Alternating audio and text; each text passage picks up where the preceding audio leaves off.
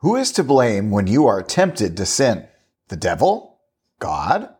Bad people? What if I told you that the Bible says that the person responsible for your temptations is you?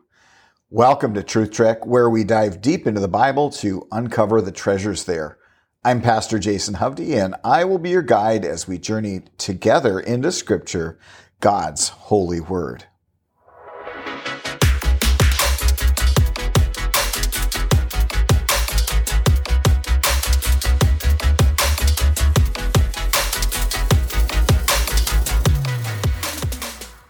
In today's episode, we will be examining the cause of our temptations, looking to some biblical teachings on the subject, and hopefully growing a little wiser and better able to fight our temptations. Our main topic then is the cause of temptations. In segment one, we're going to talk for a moment about the blessing of trials. And then in segment two, the danger of blaming God for our temptations. And in segment three, understanding the circle of death when we are lured by our sin and of desire, sin, and the ultimate result, death. We will be looking to scripture together. Primarily, we're going to be in James chapter 1, verses 12 to 15.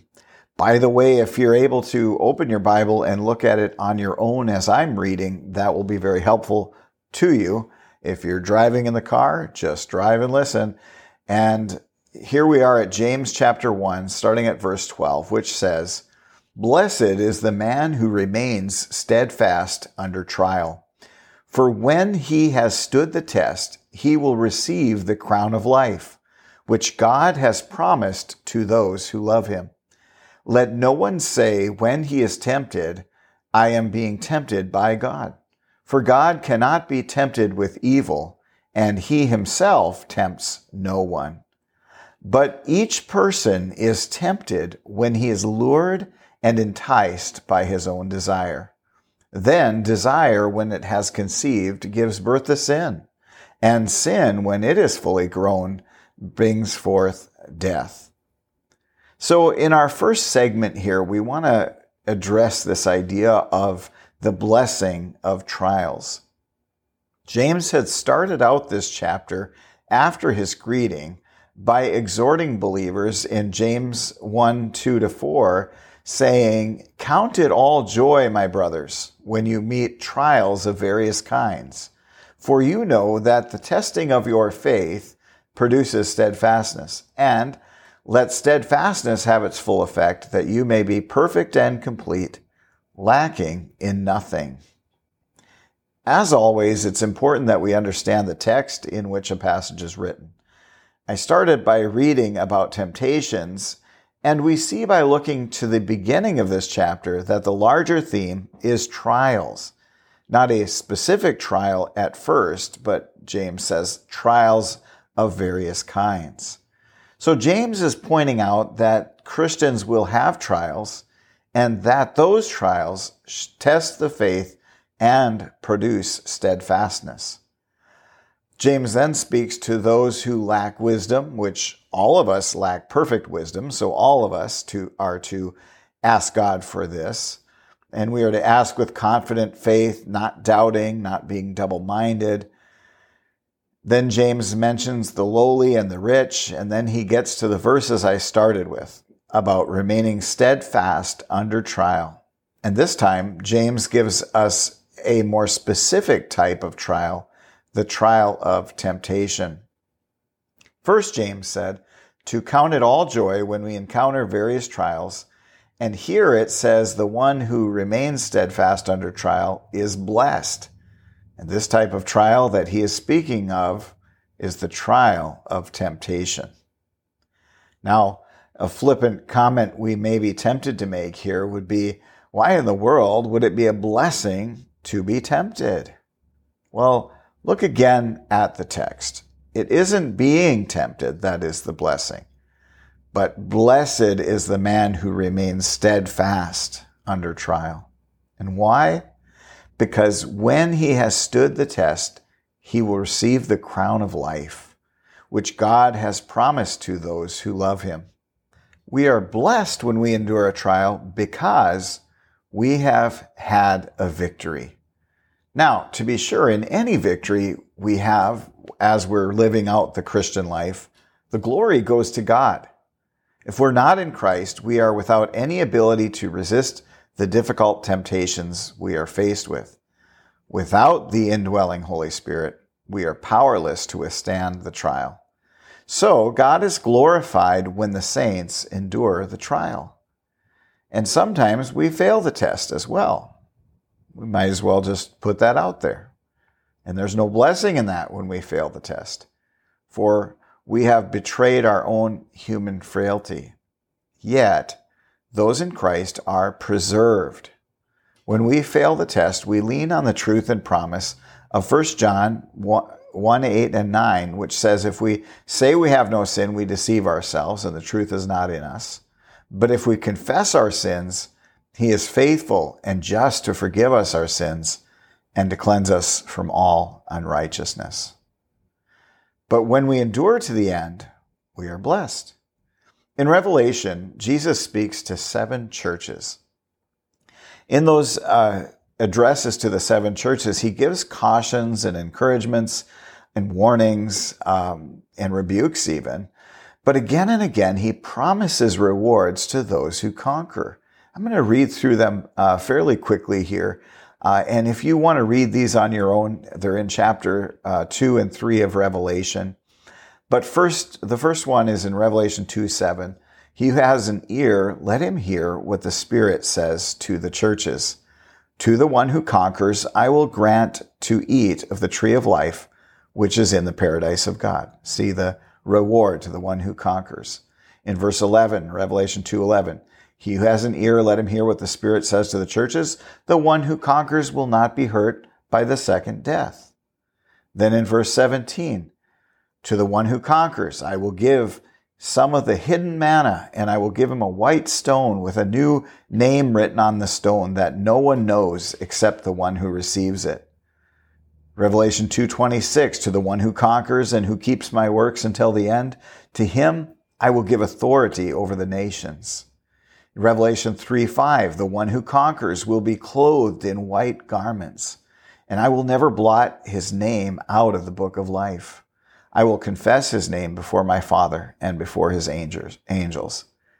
In Revelation 3:12, to the one who conquers, I will make him a pillar in the temple of my God Never shall he go out of it. And I will write on him the name of my God and the name of the city of my God and the new Jerusalem, which comes down from my God out of heaven and my own new name. And then finally in Revelation 321, to the one who conquers, I will grant him to sit with me on my throne, as I also conquered and sat down with my Father on his throne. If you are in Christ, be encouraged to keep up the good fight against sin and against temptation in your life because those who conquer, those who remain steadfast under trial, will be blessed.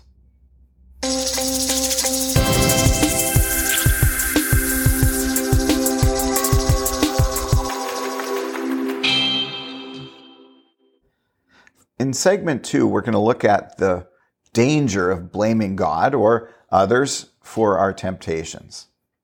People blame both God and the devil for being tempted. I've heard people say that God gave them this passion or desire, implying that it is really God's fault for putting a stumbling block before them. And this is nothing new, of course. The very first sinners did this. Adam more or less blamed God for being tempted. He said, This woman you gave me.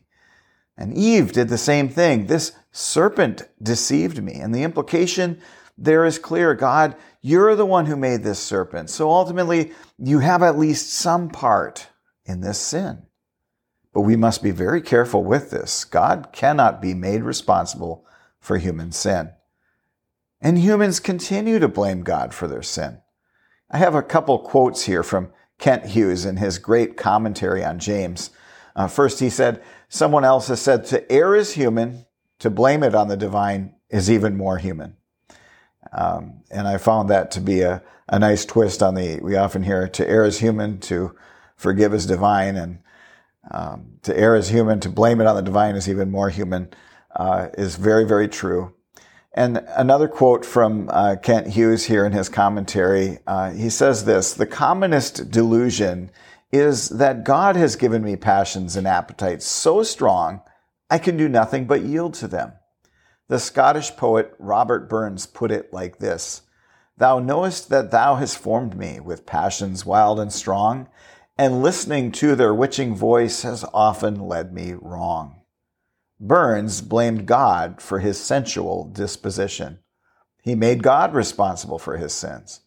It was similar thinking to that of the writer of Zorba the Greek, whom he presented as a kind of peasant superman whose strength was displayed in his will to live out his appetites, and in doing so, living out his elan vital, he was following God according to this view. Nonsense. End quote. I have another quote here from the book uh, that's titled James Guidelines for a Happy Life. In it, MacArthur writes, Just as it is common for man to be tempted, it is also common for him to blame someone else or something else, not only for his being tempted, but also for his succumbing to it.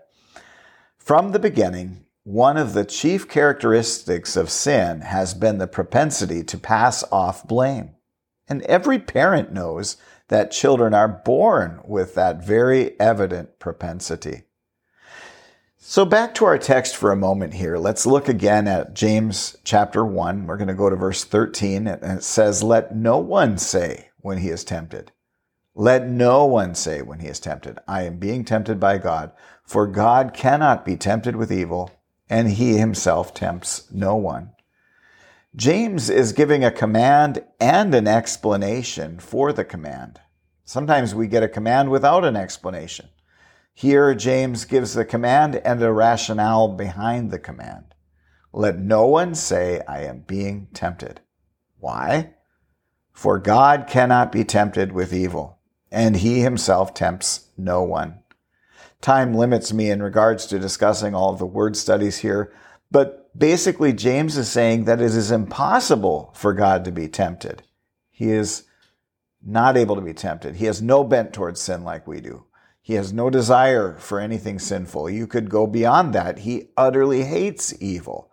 And he has so ordered the universe that all evil must be punished with death. So God cannot be tempted to do evil, and someone who cannot themselves be tempted does not tempt another. God does test us, and he does allow us to endure trials, but he himself is not the author of evil. In the final segment, we will look at how we are tempted.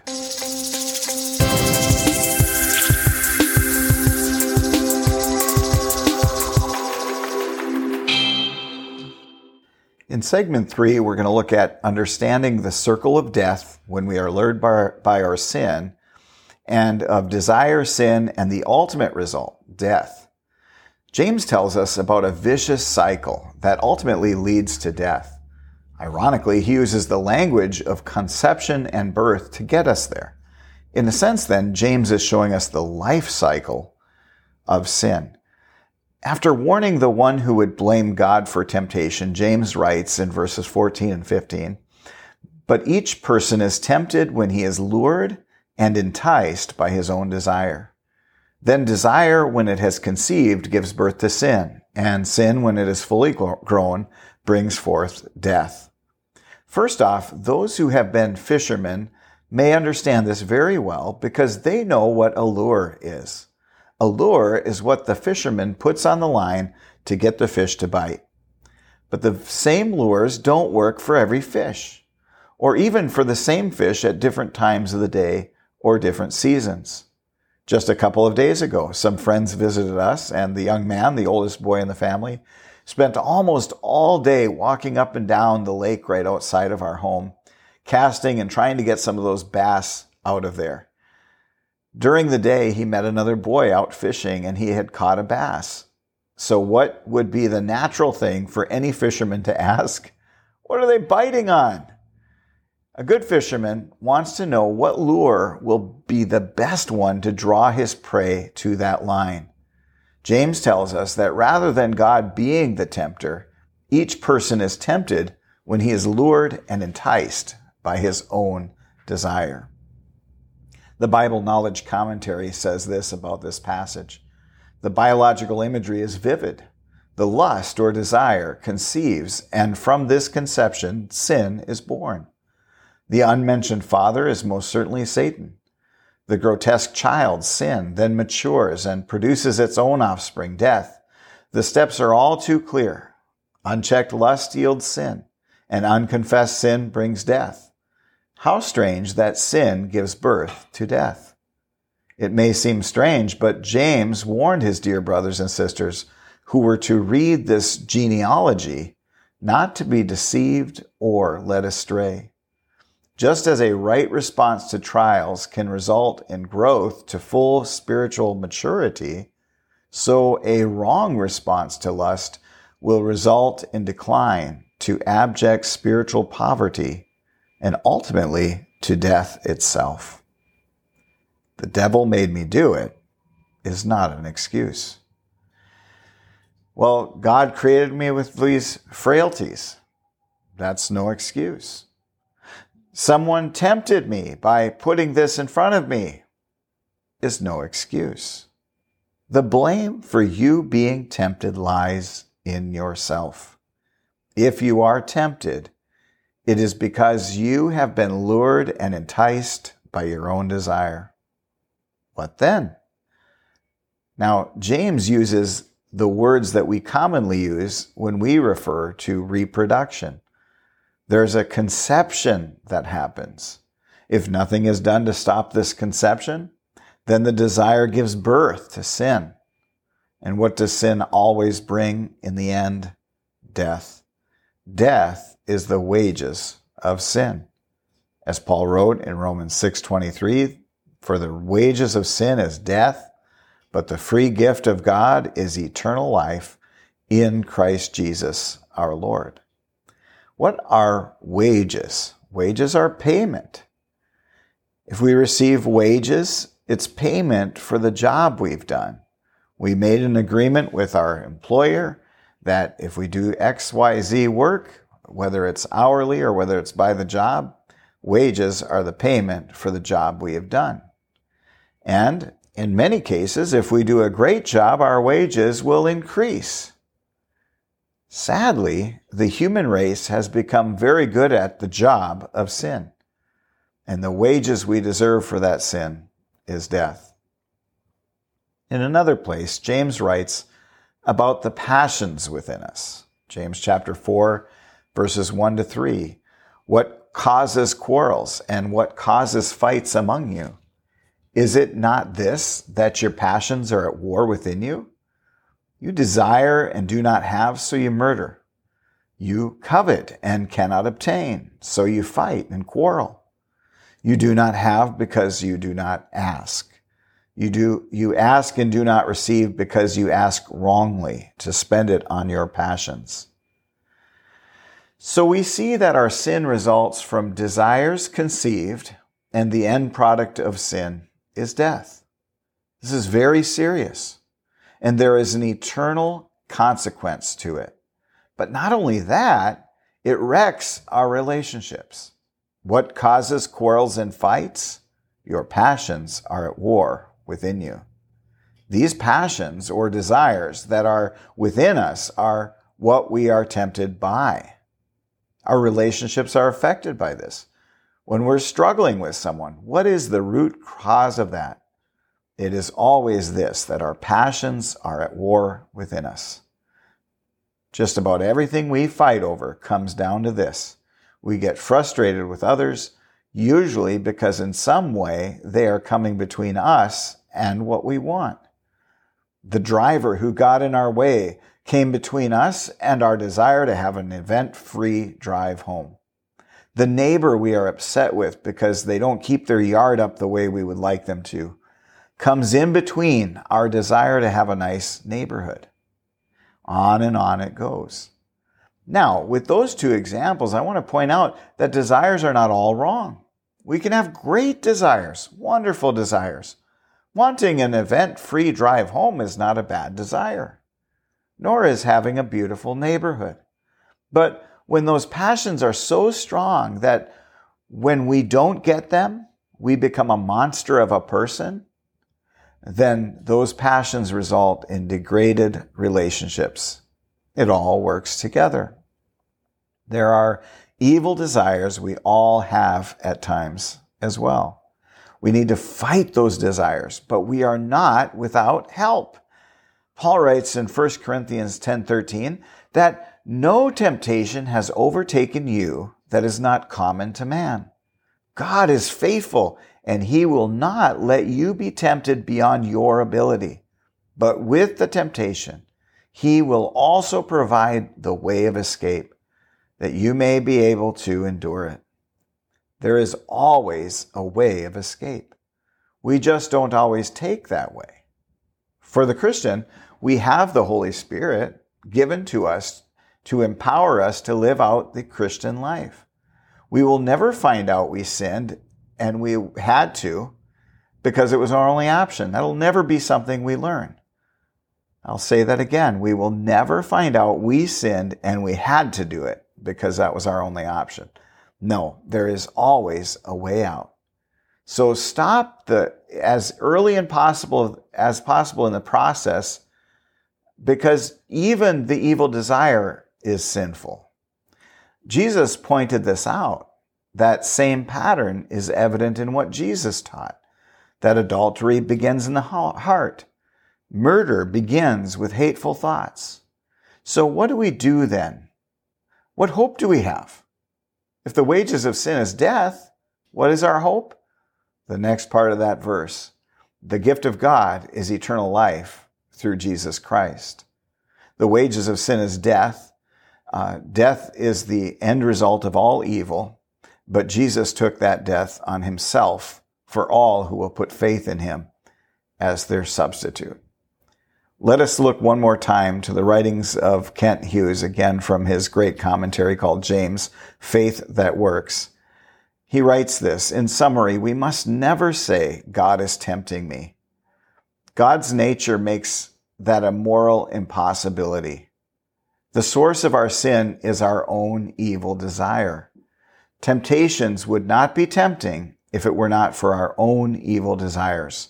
We must never say, the devil made me do it, or my friends made me do it, or circumstances made me do it, or especially God made me do it.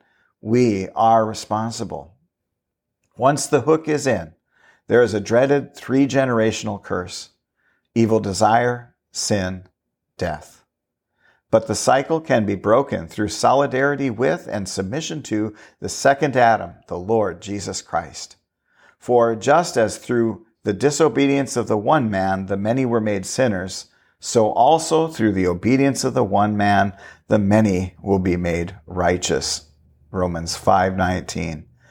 Jesus is the source of victory over sin and temptation, and Jesus is the course of a life which triumphs over temptation. I have been crucified with Christ, and I no longer live, but Christ lives in me. The life I live in the body, I live by faith in the Son of God, who loved me and gave himself for me. Galatians 2:20. This is the glory of the gospel. It breaks the power of sin and halts its inevitable train. If you are in the grip of temptation, take the eternally healthy step of admitting that you are to blame and no one else. Then, having confessed your responsibility fully to God, thank Him for forgiveness and appropriate to yourself the life giving solidarity you have in Christ.